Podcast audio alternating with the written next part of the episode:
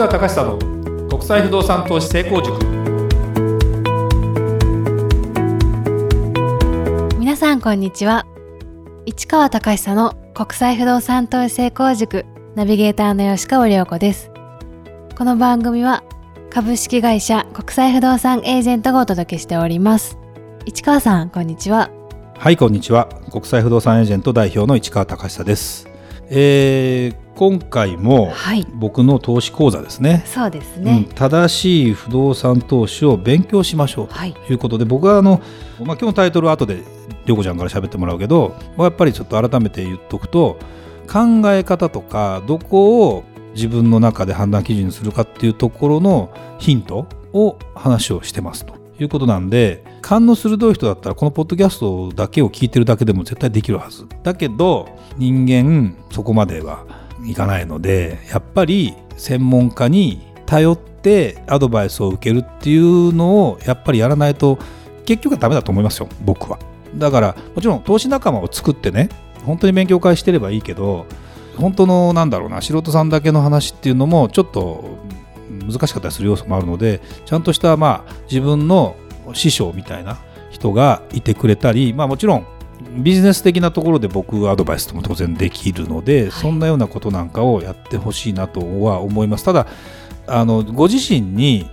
個別相談とかもねご自身に投資のするという考え方がない中で何がおすすめですかとか何がお得ですかっていうような質問だけされてもですね答えたくないよね。申し訳ないけどね、うん、だからそこら辺を考えてもらうためにこの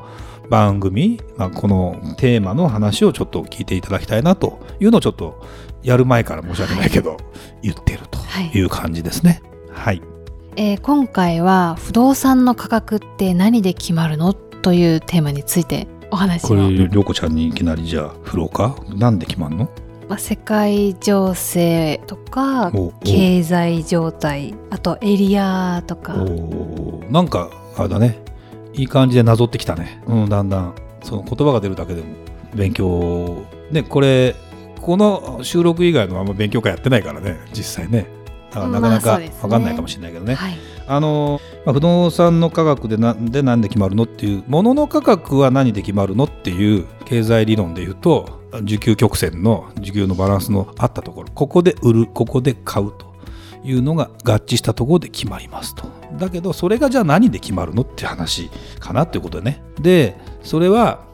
例えば株価ということでいくと期待値含めたこの会社が利益をもたらすであろうというところでみんなが買いに来るだろう今だったら割安で多分値上がりするだろうというタイミングで買って売る時にこのぐらいでもう売って自分が利益確定したいから売ろうかなと思うかとかって、まあ、そんな思惑とかであのいいまあ、経済状況が一気に変わると株は落ちるよね。全面安とかって聞いたことある、はい、500円日経平均全面安とか言った時はほとんど上がんないよね。まあ中には上がる銘柄あるんだけど。だからそれってあのまあこれも持ちこたえてまたこの流れだからね。いけば全然問題ないんだけど不動産に関して言うとねもっと大きな話で言うとまず不動産の価格を決める要素っていうのはまあ大きく言うと3つある。これは何かというとまずは GDP です GDP って何かっていうとあの経済成長力みたいなものでその経済そこの基本的に国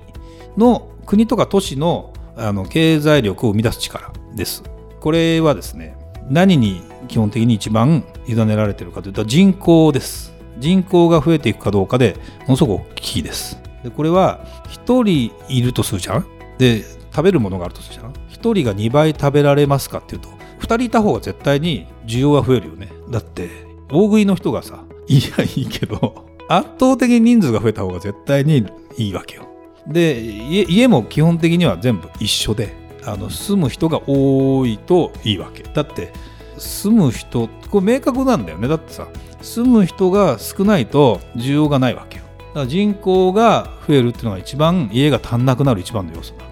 っていうでそれを支えてるのが GDP という言葉になってでもその経済がどんよりしてると不動産の価格って上がんないのね。だから経済が成長していくっていうのもものすごく大きいんだよね。大きいんだけど、まあ、経済成長っていうのも今日明日の話でもなかったりするので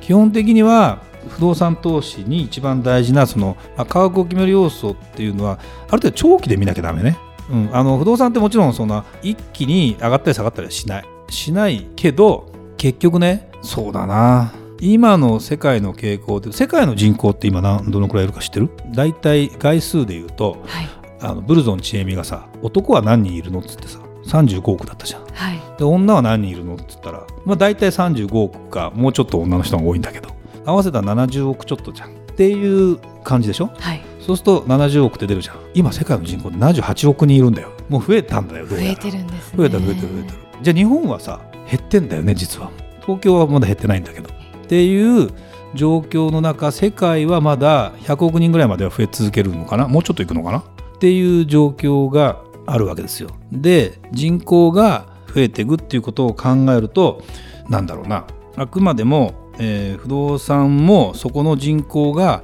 増えていくかどうかっていうのがものすごく大きくて。じゃあ世界は増えてるけどどこに増えてますかって話でね今度ね。で前僕言ったかもしれないんだけどアメリカのテキサス州のダラス、まあ、今どのくらい増えてるか分かんないけどやっぱりこの増え方半端なかったのね。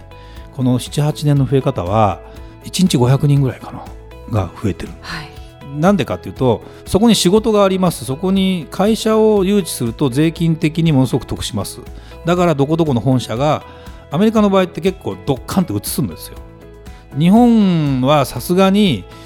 中央集権だったりするし東京に近くないとなかなか不便だったりすることもあったりするのでそであと土地もそんなないしだだっ広い土地がないから簡単にここにしますって言っても難しかったりするじゃない。でもアメリカってダラスとか行くと分かるけどもうだだっ広いんですよ。だだっ広いともうここって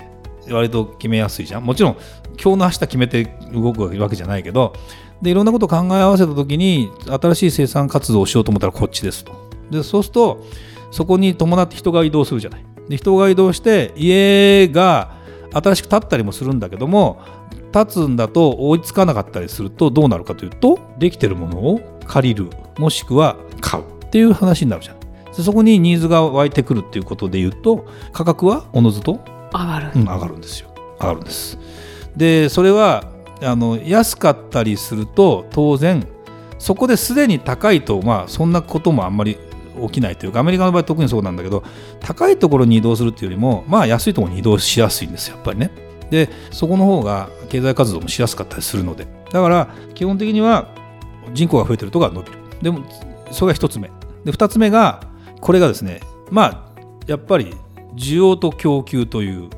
供給が多すぎると例えば野菜とかの値段ってわかるじゃない。野菜が豊作でした、はい、となるとどうなの？価格は。安くなる。だよね、はい、で野菜が不足あの不作でしたと。なったら？高くなりますよね。今きゅうり高いんだって、はい、1本70円ぐらいするんだかなんかだから不作なものと豊作なもので値段が結構違うじゃない。でそれと同じ感覚で、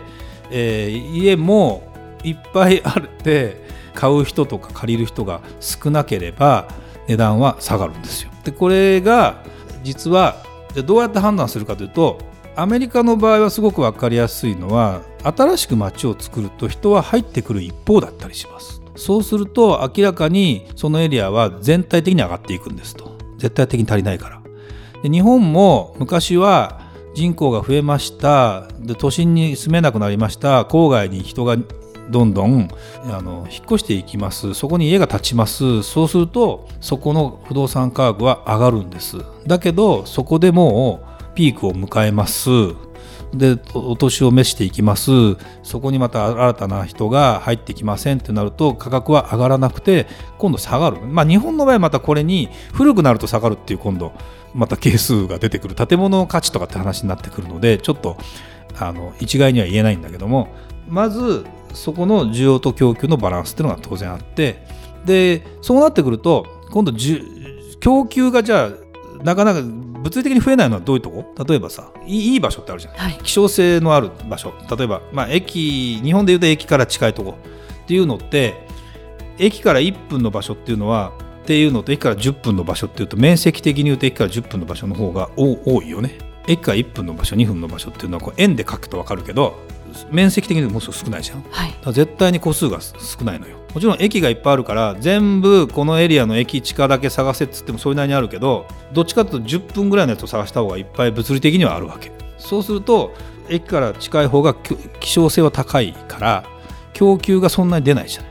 でもちろんそれは価格バランスはもうすでにあるからその相場感というものを絶対みんながじゃあ駅から近いものをそれ安く買えればいいけどそんなに高く買ったらまた儲かるかって話ちょっと別問題としてあるけど価格の需給バランスでいうと絶対にいいところを買っていた方がいい時とまだいいところが決まってなくて一番面白いのがそこから移転しちゃう可能性もあったりいいところが。ここがいいなと思ったのに新しい街とか行くとさいや今日から 今日からってわけいかないけどここの街はもう捨ててこっち行っちゃいますよみたいな。あのマレーシアとかそうなんでマレーシアって僕の印象で言うと、まあ、すぐ新しいところに街を作りたがって。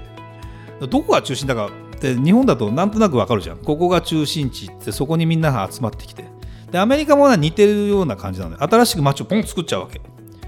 そうすると今度そこに需要も集まってくる。でもともといたところが捨てられる可能性もあるわけ。だからそこら辺の位置づけ的に言うとどうなんだろうなっていうことなんかをちょっと考えてもらったらいいかなと。でそれが需給バランスっていうふうに考えた時にちゃんと供給の割に需要がちゃんと追いついてくるかっていうところがある程度はっきりしてる方がいいよね。もちろんそれだけじゃないんだけど。でこれが2つ目。で最後の3つ目はやっぱお金が世界的に回ってこないとちょっときつい。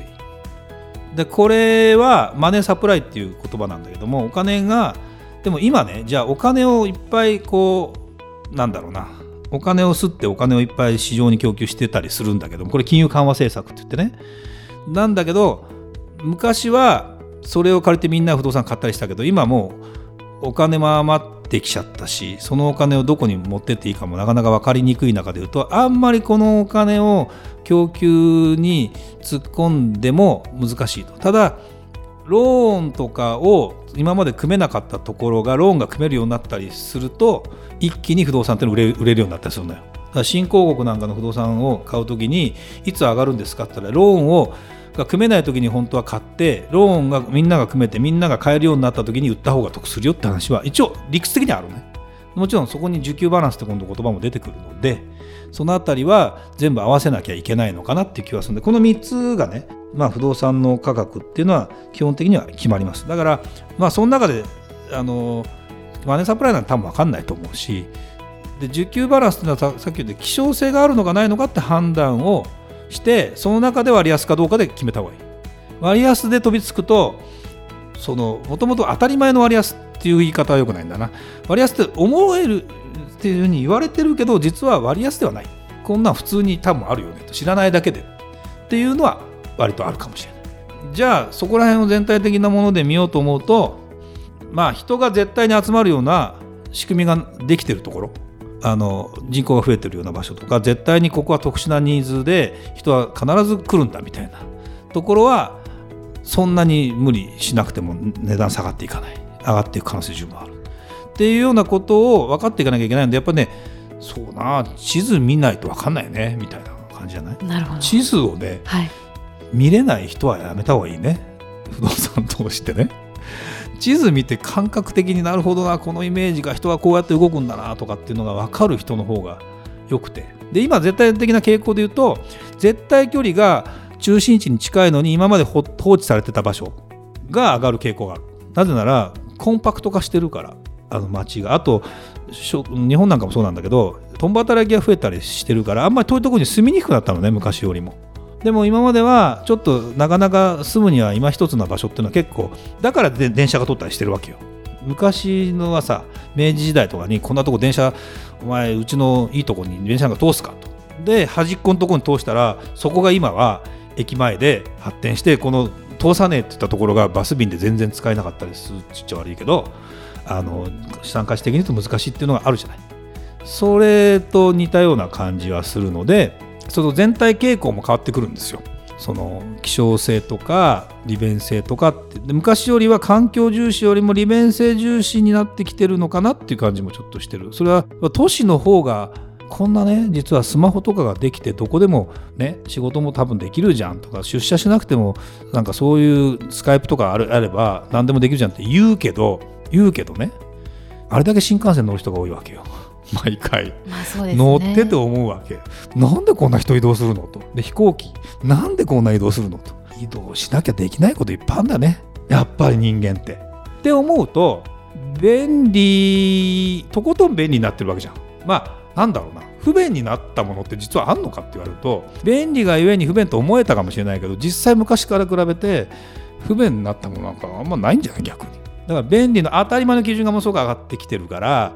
昔はだって駅から近いね駅から遠くてもよかったとされるのが今駅から